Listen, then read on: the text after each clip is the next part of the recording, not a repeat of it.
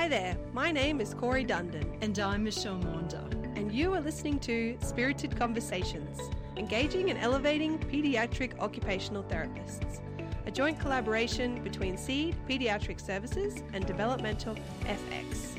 Each week, you'll hear from myself and Michelle as we nerd out with Tracy Stackhouse. Just a note before we start Spirited Conversations is for informational purposes only. With that, let's jump in to today's episode. Hello, everyone. Welcome. Um, it's very exciting to be here. We today are going to continue on, although you can totally listen to this episode without having to go back and listen to episode number three. But we're going to take the little cherub that we talked about in episode three further along the journey. So we sort of left that part of the episode open. Well, um, we talked about that, clinically reasoned through it, and then Michelle was going to take that further. And people have been asking what's going on with these little ones that we've been talking about. So Michelle is going to give us a little refresher, remind us of our little friend, and take us through the next things that happened for you in sessions with him. What happened next? I'm just finished watching Outlander and um, The Last Kingdom, so it kind of reminds me of that. The next season yes, of my little guy. Yeah. Who um, our treatment model is they come on weekly for a block of sessions, and then they have a break, which allows us to see another little family and come back. So the last session, in what I explained, I guess in episode two, was Oh, three. really oh three. Okay, The power of praxis, that one. Power of praxis. um, is this little guy? He was uh, nearly six at the time.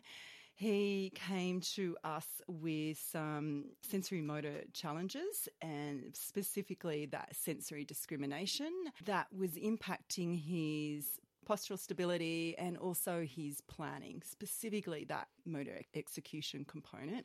He's a clever guy and his strengths are his playfulness, his drive to be social, and also his ideation. So he's got this pattern of coming up with lots of ideas and working around that when he's not successful. So he keeps kind of changing the goalposts. um, the very last session, which was fascinating for me, there was a ball in the room and he just started willy nilly kicking it around in every attempt was in another random way. It was firstly his feet, then his knees, and you know up the ramp.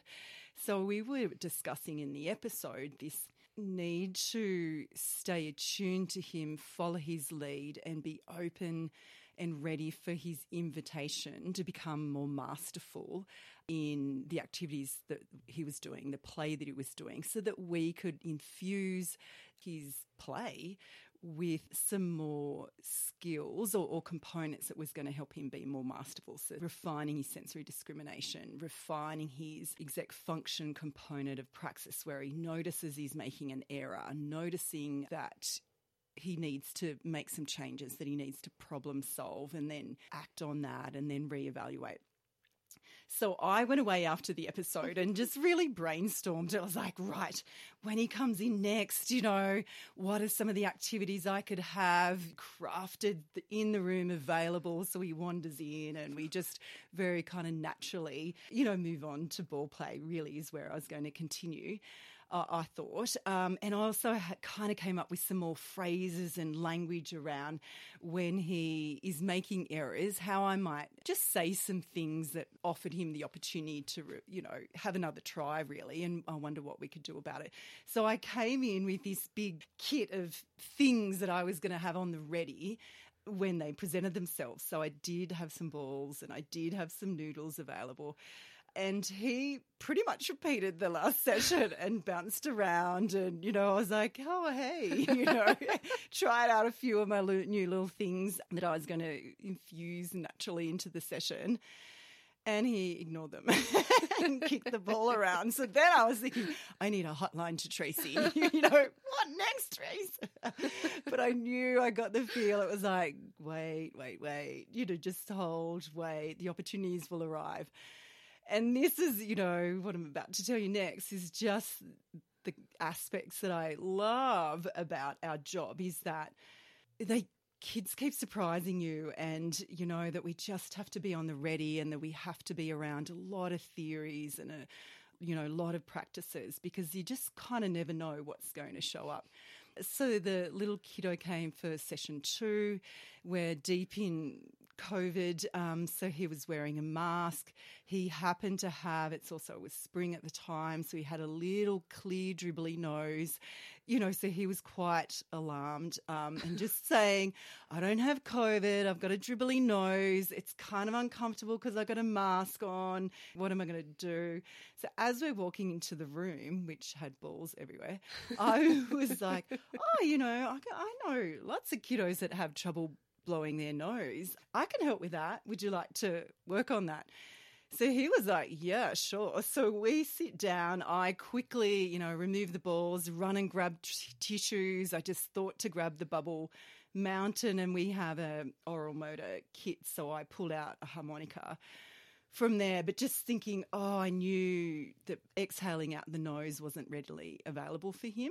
And so we really just started exploring what to do next. I guess in my mind, I just really had to backpedal and think, wow, we're on a different, we're going into task analysis. We're going into ADLs. We're going into, you know, self care. self care. And but he's highly motivated by this. I guess he hasn't been in the past. So I was thinking, how long is this going to last? And you know, anyway, I just went with what he was offering which was not in any of the stuff I mm-hmm. had thought about before. In terms of activities and in terms of how I was communicating, it was absolutely involving, you know, sensory discrimination and planning and this goal directedness and being masterful in um in discrete skill. Discrete skill, yeah. absolutely.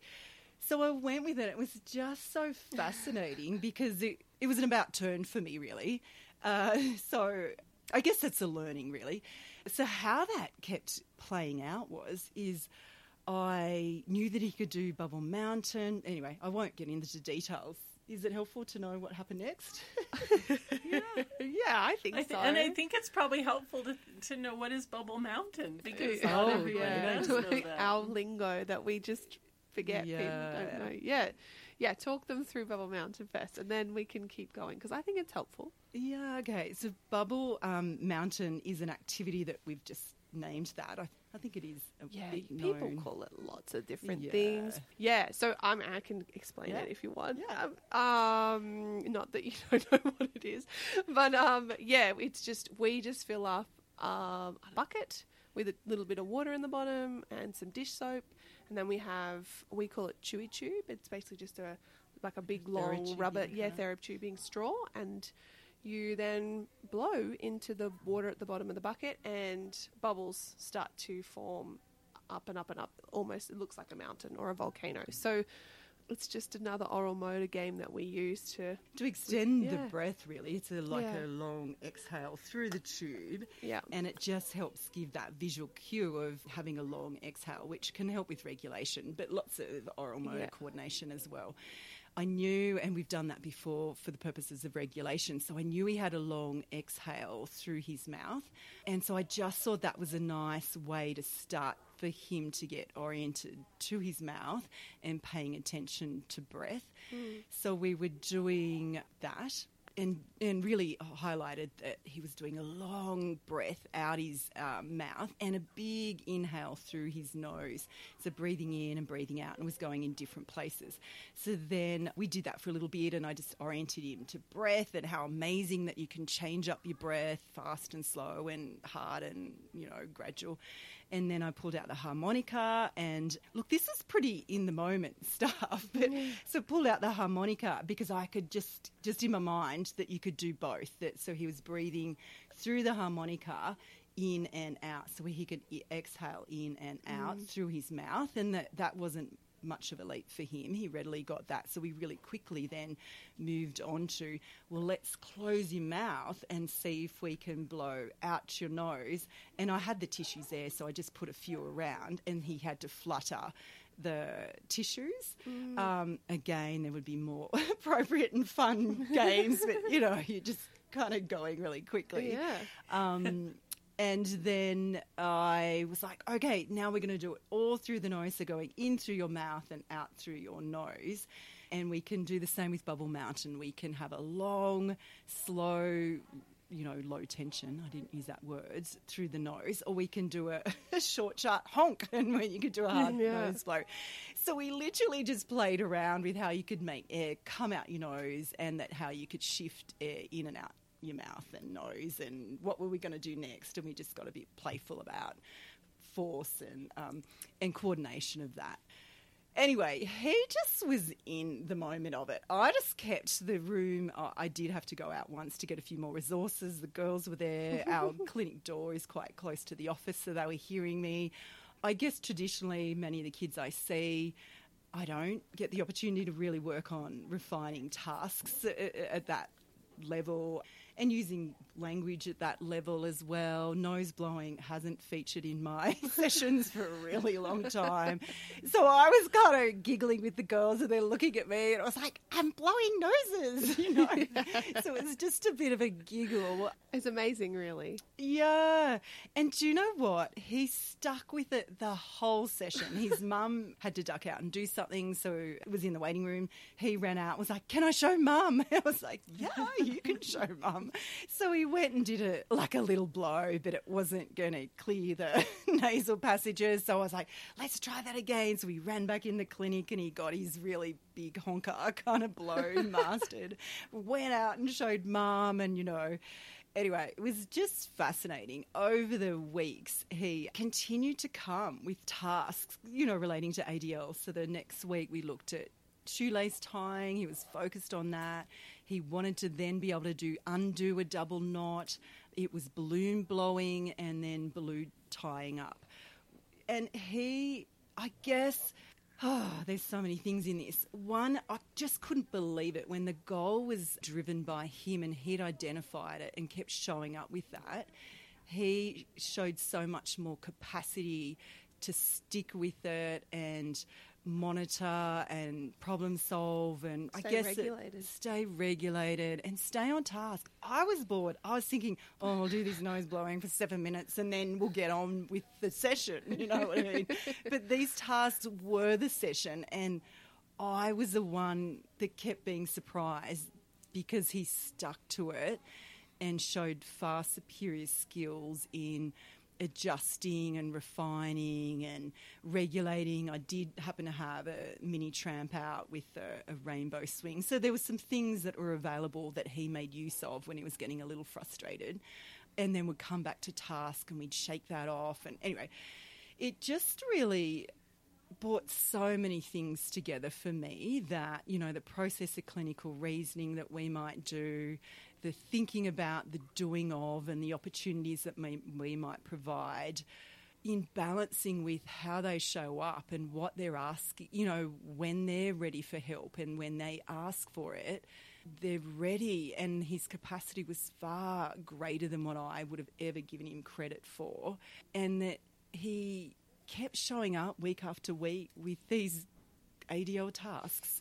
It's almost like success bred success for him. And, and then let's get Yeah. get into that, get into the performance components of it. Anyway, it was just surprising. It added lots of bits of the praxis of sensory to scream. So then I kind of had to get a little bit more weaving. I knew that if I st- just focused on these splinter tasks, that I really wasn't going to get to the underlying issues. So I was trying to infuse but not um, annoy him by trying to add some you know more interventions i guess that would help set him up to be able to seal the balloon closed for example and that i just had to dance around not dampening his uh, Motivation. motivation with you know some stuff for tactile Yeah. discrimination and uh, anyway, it was just gorgeous, and it was like, wow, wow, you kiddos continue to teach me to just keep showing up.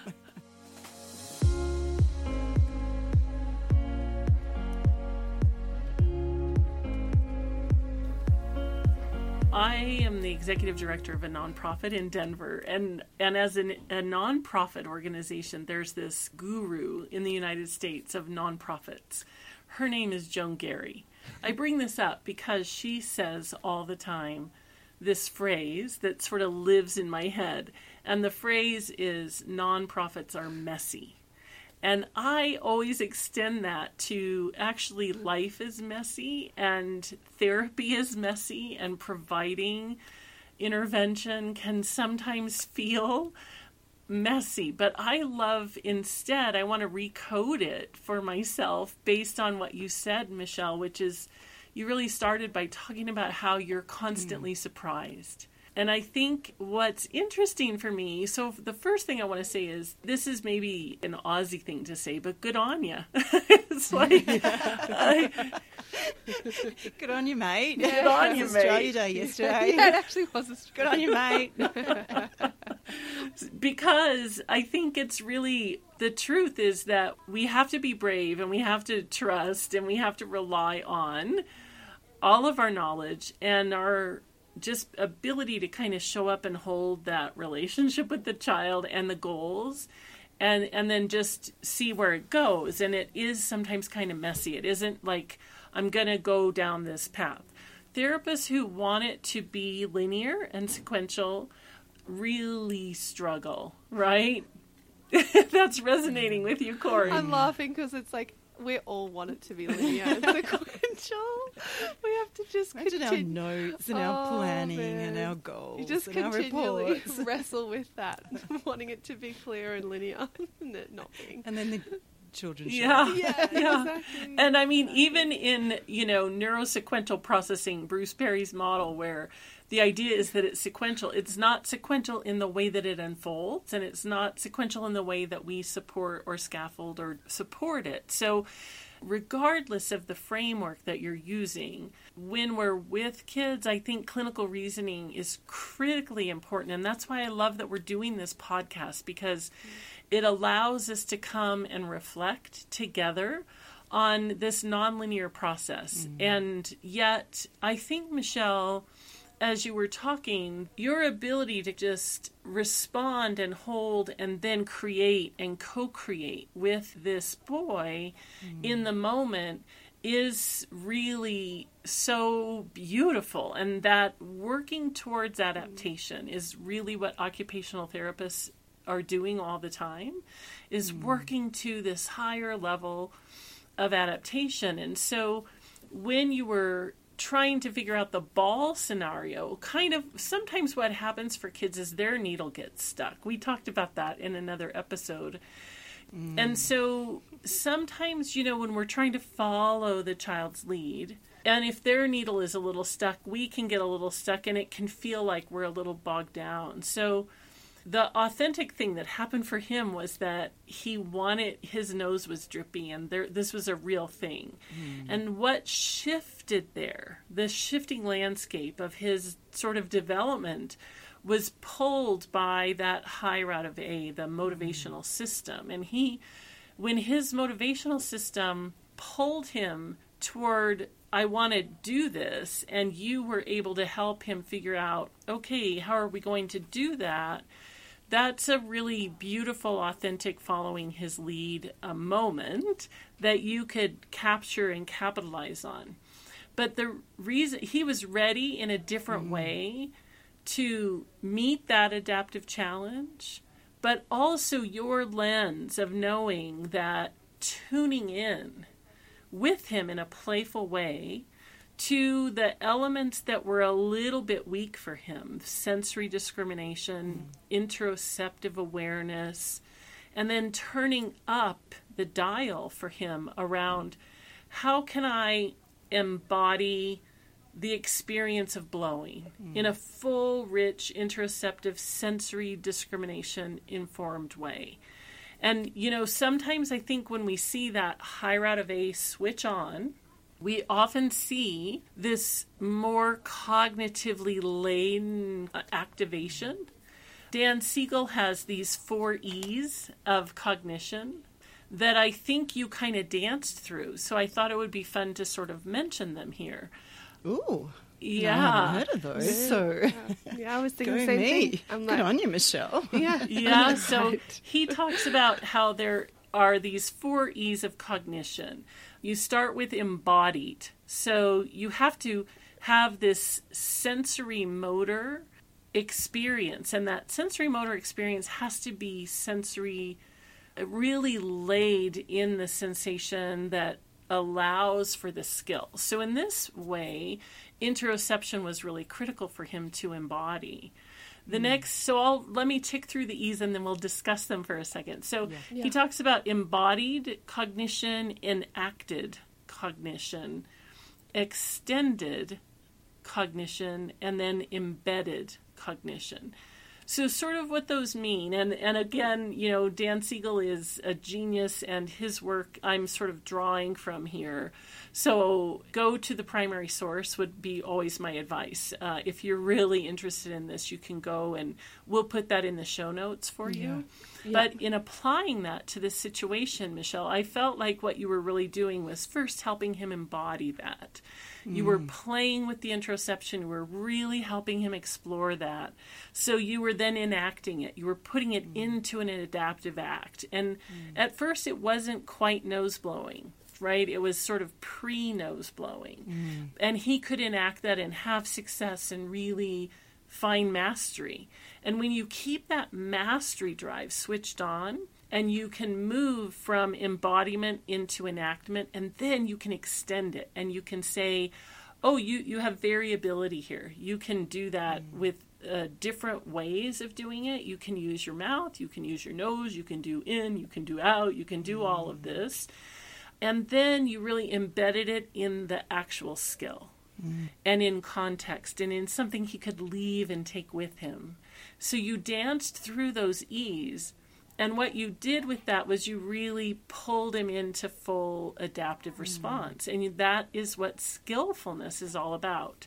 So, what a cool thing. I love it. Got lucky. Good on you, Michelle. No, it's your intuition. You just knew how to do that. You know, you have all the OT task analysis stuff at your fingertips as well. So mm. you you didn't have any prep because you just followed his lead, but you on the go were like, okay, these are the components that I will need to help highlight for him, and and, and just you intricately weaved in the discrimination pieces mm. and the interoceptive part. So that's it's really well done. Uh, the bits, I guess, that allowed me to do that that hadn't showed up so readily for him in sensory motor tasks, particularly that were a little like an ADL task, is that he stuck with it. Mm. Previously, he's moved the guideposts and he would have decided to pull the tubing out of the bubble mountain and decide to flick it or, or to, you know, pop the bubbles, which he probably did a bit of that. But he would have been like, yeah, bored with that. I'm moving on. You know, this blowing out the nose stuff's a bit tricky, particularly when I just in the moment couldn't come up with anything more amazing or exciting than for him fluffing a few tissues in my hand, you know, make them wobble, make the tissues wobble. I think that's not too bad a game. well, it was enough. There was enough in him. Sometimes, you know, when you just don't get the thing shiny enough or whatever it is, they they go off, and uh, you know, you know when that's happening because you see their eyes move, their body move, and it's like, damn it, I didn't, you know, my brain didn't get creative enough to do something other than fluff tissues with your nose, you know, nose blowing. Yeah, but it's just fragile. But his motivational bias, that drive, had him hanging in there through a bit of a tedious task.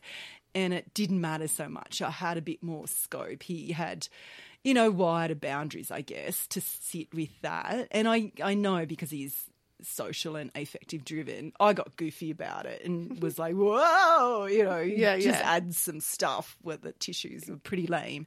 But anyway, that that was fascinating for me that he stuck with it. that where he hadn't otherwise, particularly it was a bit sedentary, it was not so fun, that aspect of it. Mm, so that was new. It seemed like that piece though recruited the Yes. Uh, maybe is that effortful control there? Yeah, Tracy? absolutely. Yeah. That's right. Yeah.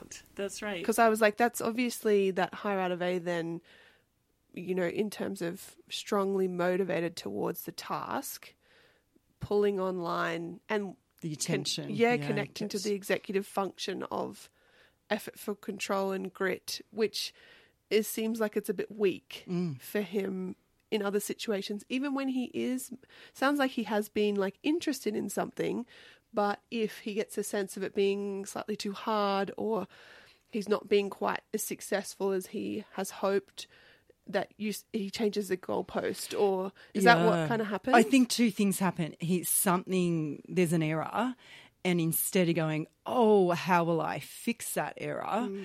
To keep on goal, his brain has snapped to work. Um, not snapped. goodness. Jumped. jumped, sparked. uh, he's at a light bulb to how do I go around that? Oh, I'll find, you know, so he doesn't stay on task so much. So it's more a, a lateral problem solving, probably because his postural stability and motor execution has been a little lower and slower, but his cognition um, and also is a his real strength. discrimination. Yeah, that's right. So he just cognitively goes round, goes round. So I think that's been his kind of neurological pattern is think a way around, think a way around rather than stay on a task.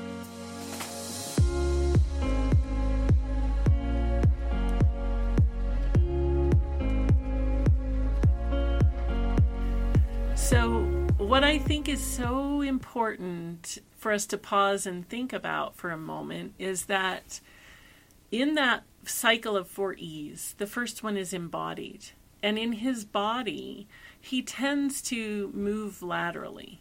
Hmm. And in his attentional system, he tends to move laterally. And in his problem solving, he tends to move laterally.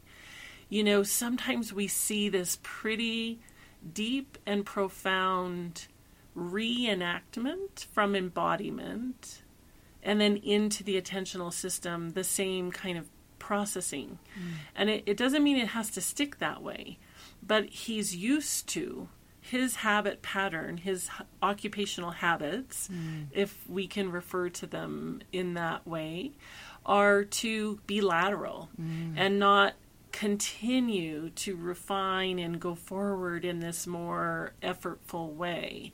So, what is interesting is that when we harness this high level of motivation, it helps him to start to embody it in a different way, enact it in a different way, extend it in a different way, and then embed it in a different way. And mm. that creates a new habit pattern of adaptation and it broadens his neural network. And in so many ways, our clinical reasoning allows us to come back to what does he have capacity for and where are we stretching him to so you you have that in your mind michelle and you have that in mm, your intention Yes. with him and you're holding that and then you can co-create opportunities for him to not just repeat the same pattern but to find a way. And you know attention is such a broad concept. We're kind of talking in the high level executive functioning framework that we have on the spirit tool. This is connected to that high route of a.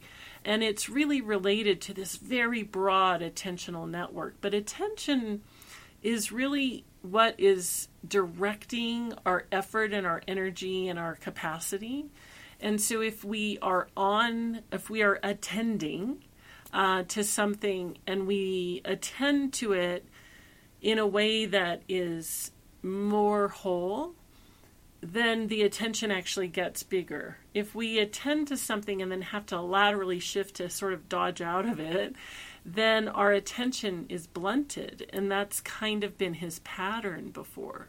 So now we're finding, he's finding, Hmm. if I stay on my motivational task and you scaffold my sensory discrimination so that I can do this, wow, something new happened.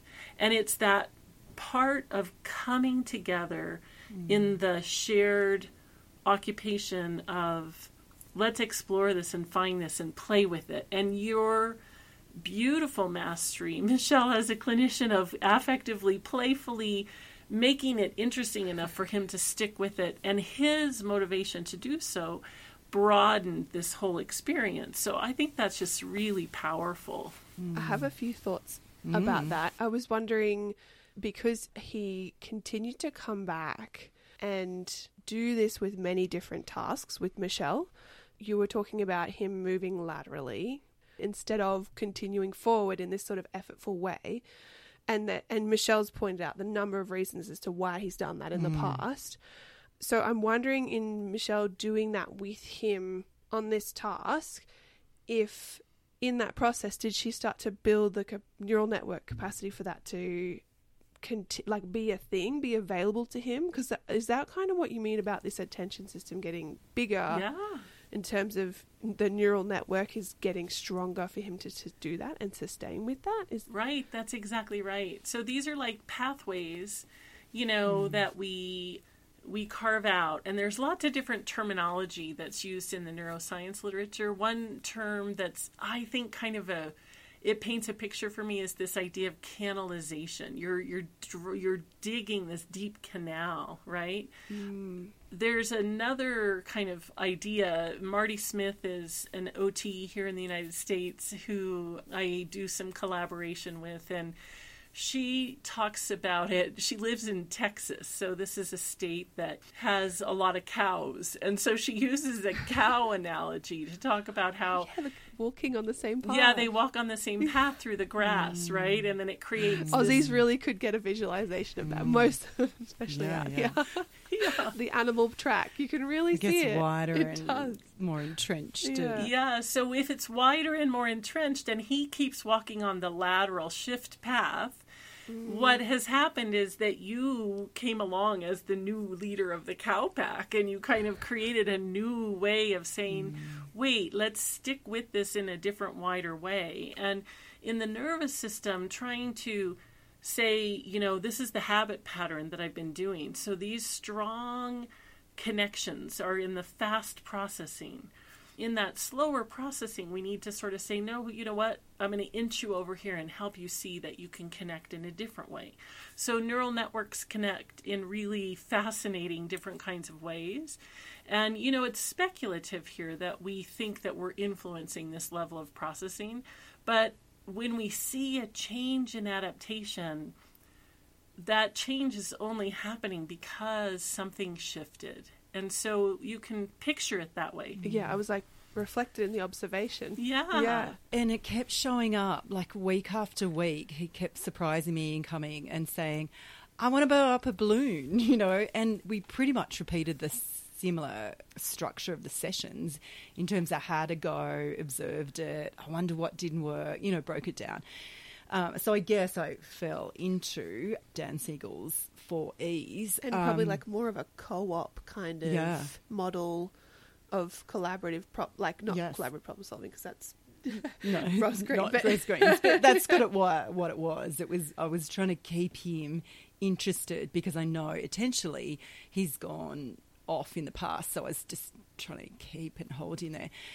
But he he just kept showing up with it, and I I just can't underestimate how much it blew me away, and that I was sharing that with the girls in the clinic, going, "Oh my god, we're still doing, it!" you know, I'm doing balloons, I'm tying up balloons for a whole session." Like it just continued to blow me away. But but it's fascinating what you talk the context you're talking about because was it repeatable? The task he could repeat and he did keep practicing at home, but that he wanted me to repeat the process, which kind of makes me think that whatever neural adaptation was that was happening, he wanted more of that mm-hmm. across different tasks. You know, so let's look at this task now, let's look at that, but it became available for him.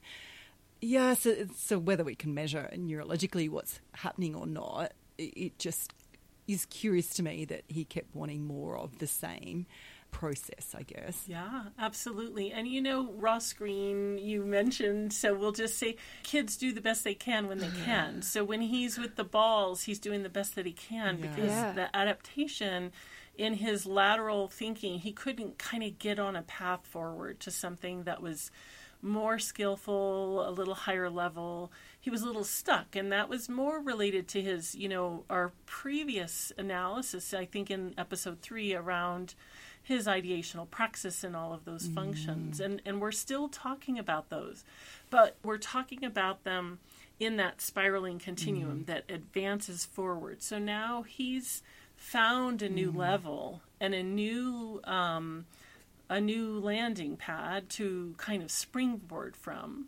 And in that, he's using his own power of mm-hmm. motivation to find a higher level of adaptation. And when we work with kids to do that, to really find those springboards and exercise that path forward, wow, it's so beautiful. And it does feel wonderful to us and it feels wonderful to kids. It feels like I am the master of the universe. You know, I uh, I do have mastery drive here, and um, uh, my yeah, and and it's the most beautiful affective shared moment, and we really feel it. And they need that. They need that. This, you know, all of this development that is the richest and the most productive happens in the interpersonal space, and it happens in the shared moment. And so, what a beautiful, cool job we have to get to do that, right?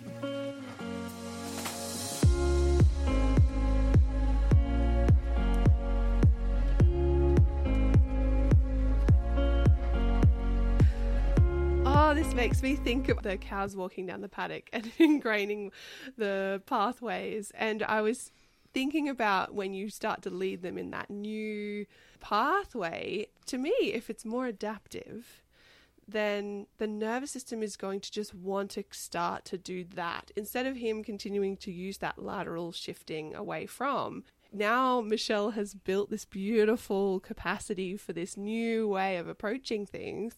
He's just going to want to naturally go that way, and that's so exciting. Yeah, but do you know what? I'm even thinking that he was leading me because I was still, you know, he's the leader of the cow pack because he, I just was still with the balls, gross motor, space, you know, the lots of spatial challenges. He, um, his bilaterality in his lower limbs aren't as good as his upper limb.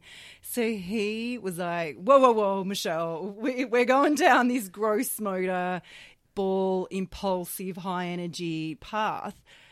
And I'm not at my best there. So, how about Michelle? I'll take you down to a bit more sedentary, fine motor, cognitive um, pathway because I'll do better there. And he did. I think we still need to go to the more gross motor ball activities. But maybe he has more capacity to do that now. Yeah, but maybe he was leading me there. Yeah. it was like, whoa, whoa, whoa, we're on the wrong track. So I'm not, I'm not going to claim that I was the, the cow leader.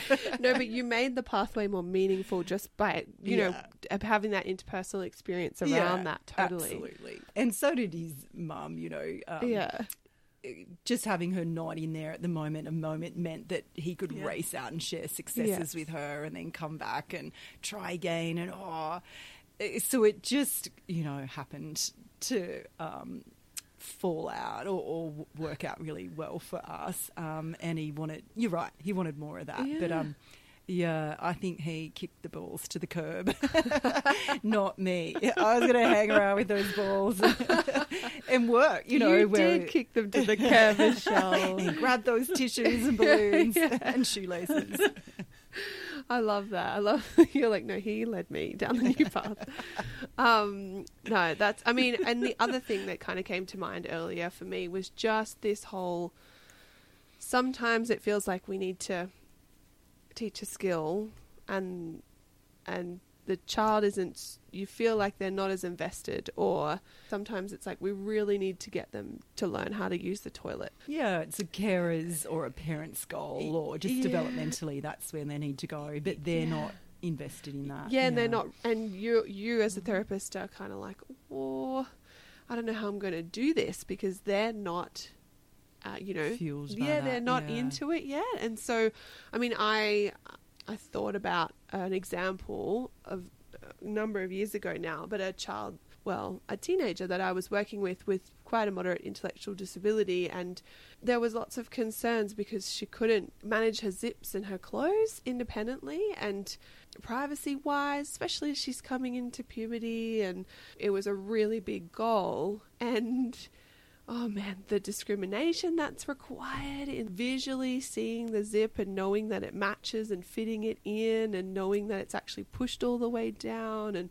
all of that stuff that was just mm. oh really hard for her similar to your little guy like mm. the balls just directing them and controlling his lower limbs and shifting his weight and just mm. super hard. And so And she wasn't motivationally pulled towards no. being successful in doing up her fasteners. No, well, I mean, it wasn't something that she was she could come to me and say, "I want to work on this." You know, that wasn't a thing, and so yeah, I had to I had to really change up the way to approach that because. Oh, I feel like we've all had the experience of trying to force a kid to learn a skill when they're not invested, and it's like trying to pull teeth. Mm, it feels so It's so hard. But yeah, for for her it was like in the way that I was working with her, I had a week of sessions blocked out. So I had this intensive model and so I knew I had the time to do the repetition that sometimes I feel like uh, over a week to week I lose the progress for some of that like really skill based things. So it was like I have these five days and I'm going to peg it really slowly over these next five days and start really, really simply. I can't even remember how we did it, but it, I basically was like, what's the very least amount she could do and have success?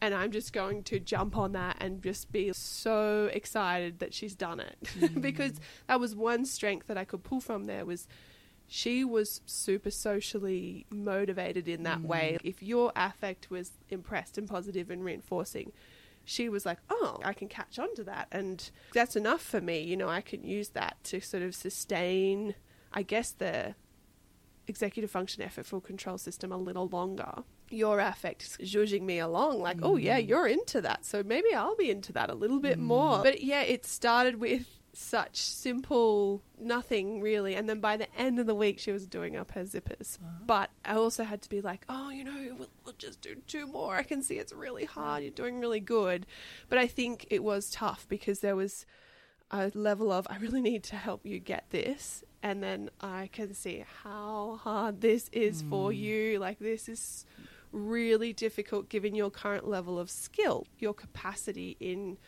the sensory discriminative system, your postural system. So, you know, there was no way I was going to expect her to stand and do her catches. Where You're going to have to sit. We're going to have mm-hmm. to take out some elements of difficulty here because it's just not going to fly. Yeah, yeah. And so tell us a little bit more about your just that clinical reasoning process and how you you sorted what are you going to how are you going to simplify it? How are you going to amplify these qualities? How are you going to scaffold and structure her? How it what just each of the pieces, you know, that that went into your thinking for that. Well, it's really interesting because because it was a number of years ago, I can even now reflect back and go, "Oh, there's lots of things that I would have done better than at the time." Um, I was only probably a couple years out at that point, but even even just at the time, I remember thinking, "Okay, this has to be. I have to make the first time." As successful as possible. So, whatever the task is, it can't be putting your zip in and getting it all the way to the top. That just can't be. The task ha- have to really take all the extra like other elements out, and maybe the first thing is just being able to hold one side of your jacket and m- move the um, zip up and down without the other side even being attached, or um, and the other thing that I remember having was all these other things that she liked to do right after it, so that it was, oh, we're going to do three of these, and I gave her a really clear end point of how how long are we going to do this hard activity before we go and move into something that you really love to do. And I, because I've worked with you for a while, and know that you love to do that. So it was she could sort of grasp onto that real uh, set up in advance that predictability if we were going through some of your step, SI. yeah, like the step SI can be helpful, and and if you had known that at Yeah. that time, Yes. it would have helped you to think it through. But predictability isn't only in the STEP-SI; it's a logical piece Mm. Yeah. that kind of supports and and and allows for structure and structure external structure sometimes supports the ability to kind of carry out something that and and just it alleviates needing to hold on to it internally. So there were so many mm-hmm. intuitive pieces that you were kind of coming to. I think developing strong treatment plans is a journey over the course of a career and i think it's cool to share a story from earlier before you studied a lot of different approaches and then how different it would be if you were doing it today. That's kind of yeah. a fun exercise in a way, right? Yeah, because I mean, I really I knew that I wanted to work on this skill, my capacity to break it down, even task analysis wise, or um, matching her current skill level. So, how much was she able to discriminate see where the zip was going and, and, and feel whether that it was actually in or clicked in and hold it and then coordinate two hands together to pull the zip up. Even my knowledge around that wasn't as good as it is now. Mm. And, and, just even posturally, you said she had to do oh. it sitting down, so that postural stability, you eliminated that for her. Yeah, totally. And I don't even know if I on purpose thought about that beforehand but I kind of intuitively could see that that was not going to happen, you know. Yeah, so yeah, so now I'm like, oh, there's no way, you know, that she would be able to have done that, standing up and coordinate all of her body parts to do that task, and then even just the all I really all I was really good at was like really playfully trying to continue to support her to stay with it. I mean, I was not all I was good at, but I, that was my best skill at that time. And so my that was what I knew I had to reduce the task demand. I knew that the just right challenge had to be more simple. And I knew that I had to reinforce when she did anything that was close to what I wanted her to work towards because if I had been a little better at all of the other pieces, I would have probably been able to set her up a little bit more with her tactile discrimination beforehand. Or I would have known to have got really big zips. Yeah. Like, get really big zips before you even try to do the jacket that she's using. Or, you, you know, I would have had ways that I could have refined that. I just started with the jacket she had and we just went from there. But do you know what? Sometimes, a bit like me with uh, my little guy, I just grabbed our stuff yeah. in tissues, you know. Sometimes you just got to get resourceful and creative about that and go with it. Versus when we have time, you yeah. can make your elaborative, you know, arts and craft activity and, you know, whatever, whatever your flavour yeah. is you can get that, but the reality is you Sometimes just you don't. You just don't, and maybe you could make it a bit, you know, instead of relying on your motivation and your affect to drive, you know, her. Um, is that you put it at the end of an activity that she loves, which might be going for a swim in the pool, and so that you're undressing her, you know, facilitating her to undress to go in the pool, which is naturally more motivating for her. Anyway, in the ideal world, when when they line up, you know, linear, linearly. Linearly, is yes. that a word? We're making that a word.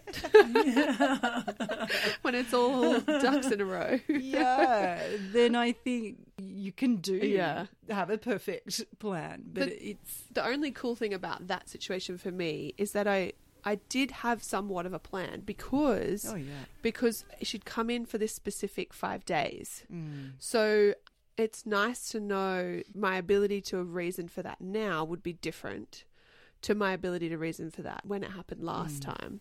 And good on me, I got to the zips in the end. But you know, like, and not, I mean, so not just me, but good, good on, on her. her. You know, yeah. like she she did it. She and she was so happy yeah. about it. Like you said, Tracy, with that mastery drive, and she wasn't a f- always 100% successful, but she could feel that something was becoming easier for her. It was becoming a thing that, oh, actually, maybe I can do this thing. Yeah. Um, and the only reason I wanted to bring that up was because I know there's situations mm-hmm. where, oh man, we really have to do this, and I don't know how to how to get the kids' motivational system on board for this. Mm, it's somebody else's goals. Yeah. We see meriting. Or sometimes just, you advocate to it's like, you know what, they're not quite there yet. So yeah. you're, you're advocating for the yeah. person. Or just environmentally, they need mm. to be able to manage their bowel f- for school. And mm. so it's like, oh man, how how do we go about this? And I always draw from my Yeah. neurodevelopmental frameworks in that, even like you said, well, actually, they're at this place. So, what's the next stretching to for that? Because the people around them are wanting the, the next stretching to to be full toileting. it's like, well, the next stretching to was actually just this. Yeah. Um, so, yeah. Right. Yeah. So what I what I also think is it, it it reminds me that you know within our discipline we think about those occupational outcomes through task analysis, but really also through that I can do it. You know, it's it's taking that im off of po- impossible, mm-hmm. getting rid of the im, and making it possible. And that that might sound kind of corny, but the truth is that when you're in the space with the child or the adult, whoever it is that you're helping, if you can help them find that I, I actually can do this. I can blow my nose and i can find joy and i can stay regulated. And so there's an interesting thought here about how the motivational biasing system is a high level of regulation. Mm. If you think about it, that, you know, we often talk about dysregulation and all different kinds of images come to our minds, but even in the most dysregulated state, if you're in an I can do it kind of mm. state, I can accomplish this, I want to do that, whatever, it, it's going to pull you forward. So that state she got into of, wait, oh, maybe I can do this, as soon as you switched her into maybe I have agency and power and capacity here, that keeps you moving mm-hmm. regardless of the difficulties. And i think that's so beautiful. So i the i can space is a space that we want to always try to find in with our kiddos you know mm-hmm. In a really genuine way, not that not that they can't be astronauts or, you know, be the Whatever. land of the moon, whatever it is, but just in a really, yeah, you can, you know, genuinely Mm-hmm. achieve whatever it is that you're setting out to do, to believe in yourself. I love Yeah. I love that because that's why I liked doing the work. That's why I, I continued to come back because people used to say to me, "Oh, isn't it sad working with people who have difficulty with doing I don't know X, Y, or Z?" And actually, it's so satisfying because that first time that they do something and they look at you and they go, "I did it," you're like. Yeah, you did. Like, you know, you just, it's so exciting for that, that moment to come about.